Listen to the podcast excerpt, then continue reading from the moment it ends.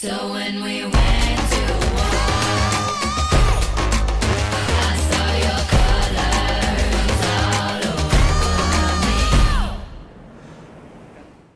Meghan Hicks of iRunFar, and I'm with Tim Tollefson. It's a couple days before the 2018 UTMB.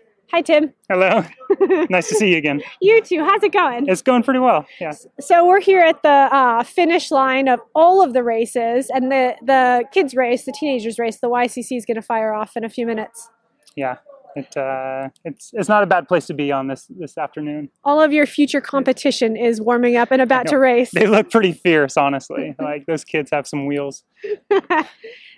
You are not in unfamiliar territory right now. This is your fourth time here at the UTMB Festival of Races. Yeah. One CC, CCC, two UTMBs, and if I can get all my acronyms right, you're back for another go at UTMB. Yeah, one more. It uh, I Oh, guess one more. well, I guess uh, no, I'll, I'll backtrack that. Uh, but yeah, it is it's fourth year in a row. It uh, it seems to be a place that I I've always had on my calendar. So yeah, I guess it's it's gone all right, but there's still some unfinished business out there. Unfinished business. Now, you are a person who now has two third place finishes at UTMB and a second place finish at CCC. I think there's a lot of people out there who'd love to have your resume, but you still have unfinished business? I'm a student of the sport. I'm learning every year, and uh, I Lindsay pointed out to me that this, or I guess this month is my marks my fourth year of ultra running, and Friday will be my third 100 mile race, and it happens to be my third UTMB. It, uh, so on paper, I guess maybe Zach and I are the two least experienced 100 mile racers in the field, but uh, it's kind of fun to be the underdog. Um, yeah, that concept of uh, of being an underdog American is something that I think it punctuates your name. Now, I can't help but wonder do you like that feeling? Do you wish that sort of people's opinion of you matched your performances here? How does that how does that feel? I'm fine with it. It uh, I don't I don't want my face up on a billboard, and uh, I, I think that experiencing this week at UTMB is really fun because it's unlike the energy and kind of the fanfare is unlike anything else we'll find in the ultra world. But then after one week, I get to go go back to the Sierra and kind of tuck away into the mountain and just enjoy time with friends up uh, in the Alpine and kind of escape. So I, but I, it's I guess personally for for ultra running, I'm not looking for any self validation or kind of like I don't measure my self worth through results. I'd love to win this race. That's why I keep coming back. But if it doesn't happen, I'm not going to be broken, and it's not what I'm seeking out. There is the, the kind of the, the number one objective. So yeah, if my name's not written in the stars, so be it. Um, I want to talk for just a minute about sort of the ground feel of Ground Zero UTMB. Um, you've said before that you really like the energy here. It's selfie city down there. As you're walking the streets to and to and fro, you're Yeah. selfied by a lot of people or with Yeah. a lot of people. Yeah, for people watching this who haven't been to Chamonix, Mhm. transport them here. What's it really like? Uh, you know, it's uh, I think it's just kind of the collection of a lot of passionate trail fans globally that kind of just migrate to the valley here each end of the uh, end of August each year, and it is fun, kind of like I mentioned, where you know, since we no- don't experience this normally, where if someone notices you or wants a photo, it's it's kind of you know the novelty is there and it's enjoyable, but. I, I don't like selfies, so I, I will never hold the camera. But uh, if someone takes it, I'm, I'm happy to. Um, but uh, I just don't think I have the selfie face. You know, not the right angles. But um, Yeah. I don't know. It, it, it's neat because you just have a lot of like-minded people that are drawn here probably because they're they're you know enamored by the the thought of a, a grand tour of Mont Blanc, and it uh, it's an adventure that we're all sharing. And if you're first, or if you're at the very back, or probably the bell curve is in that 40 to 44 hour mark. You know, that's the majority of people are going to be finishing there. I think it's just kind of kind of a fun experience where it. I guess it kind of is like a major city marathon and the Super Bowl rolled in to a trail event, which I mean, stateside you couldn't envision that. It um, it just and I wouldn't don't think exist. you can create it there. Yeah, I don't think you can. And Yeah. but I think that's neat that we don't have it also because I mean I was talking to Francois and a lot of Americans come over here and we're we're just blown away how you have these refugios or huts and you can run to places and have nice meals, but what we don't recognize is you lose true wilderness. Like Francois loves coming to California or you know anywhere in the, the western United States because he can go out and run the JMT and cross maybe one road, see a few hikers, Right. and to him that is something beautiful. and zero people ask him for a selfie. No one time. will ask him. they would look and be like, "Why do you have so much spandex on?" So weird, all that kit. yeah, Although they wouldn't say kit either. no, no. But I think it's it's neat that we have both ends of the spectrum. So it's for us Americans, it's kind of something unique to be out here. Yeah. So let's talk about your preparation for this race. I mean, to improve from a couple third places here to something like second place or a win, we're talking about like micro improvements, you know, day to day micro improvements in your training, you know, very small percentage points. Mm-hmm. Is that sort of how you look at your preparations for this? If I can make myself just a teensy bit better on this day, then it'll add up in 72 days or Pretty whatever? much. Okay. Yeah, I personally I find that if I tweak too many variables at once, I'm going to burn out, and I kind of did that leading into Trans Gran Canaria this year. Okay. I got real aggressive and I got You trained excited. hard, I trained really hard and I was perhaps the fittest I've ever been, but I broke before the race started. So it was all all lost. And so this summer I, I definitely was more calculated where I didn't want to build as hard. Um, but I also was dealing with some some iron issues that prevented my Mm. buildup.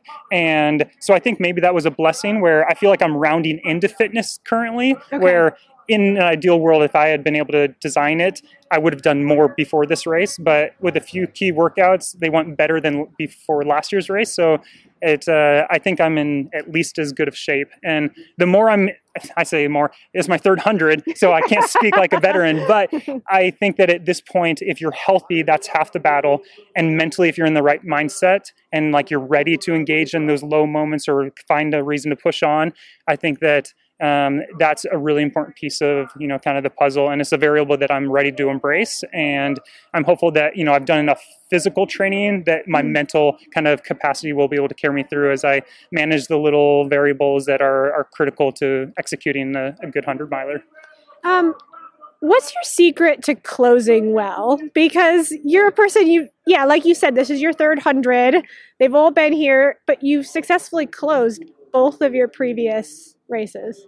I think the key is you got to walk the early hills out of Les, like to Les where you're getting passed by women and like guys in their 70s. But uh, I I think that uh, managing my emotions early on, kind of having emotional control to not burn too many matches in the first 100k, 120k.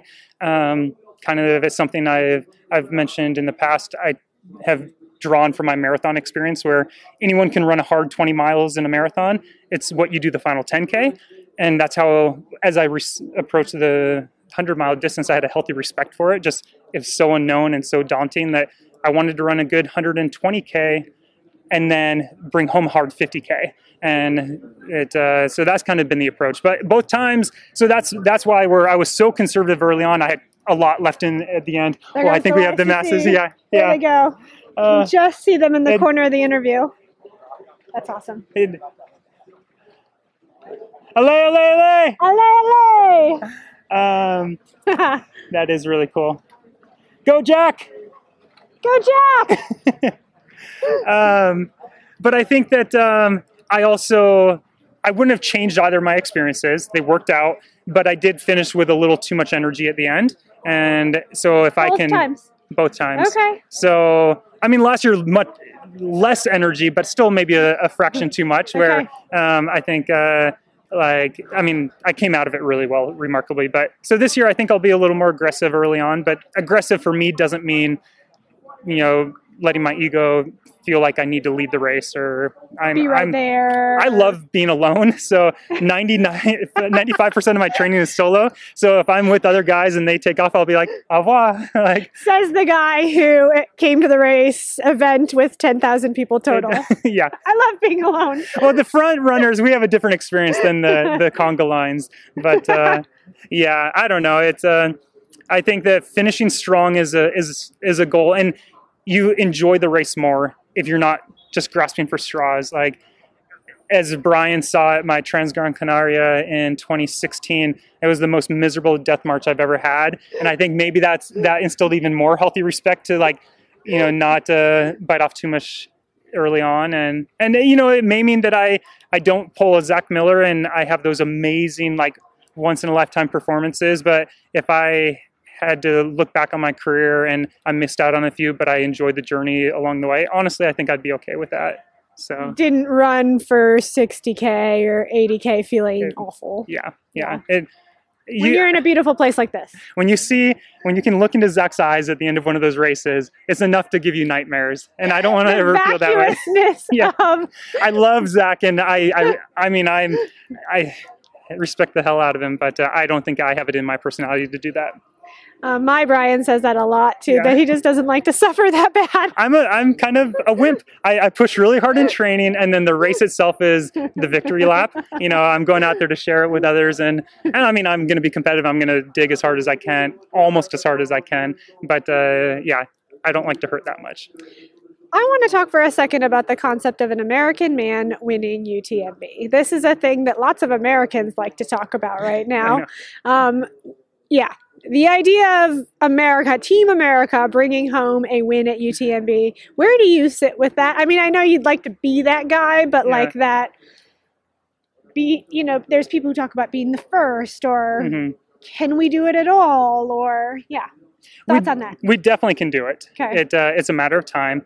Do I need to be the first? No. Okay. I my friend and uh, um, crew chief uh, Dre, she's reading uh, Tommy Cal- Caldwell's book right now. Um, the push maybe but it's talking about the dawn wall and Mm. I, I saw a lot of parallels in that and like it starts off the book with something like seven years three months 400 or 200 days and you know it's when he finally did it and i was like if that's me if i'm looking back and it's like eight years 300 like 11 months and 222 days and then i finally can say i was a utmb champion i'm fine with that like Okay. there could be seven other americans before me it uh I don't need to be that first pioneer, if you if you will. But um, I, I think it's just a matter of time. We're figuring out how to train properly for this.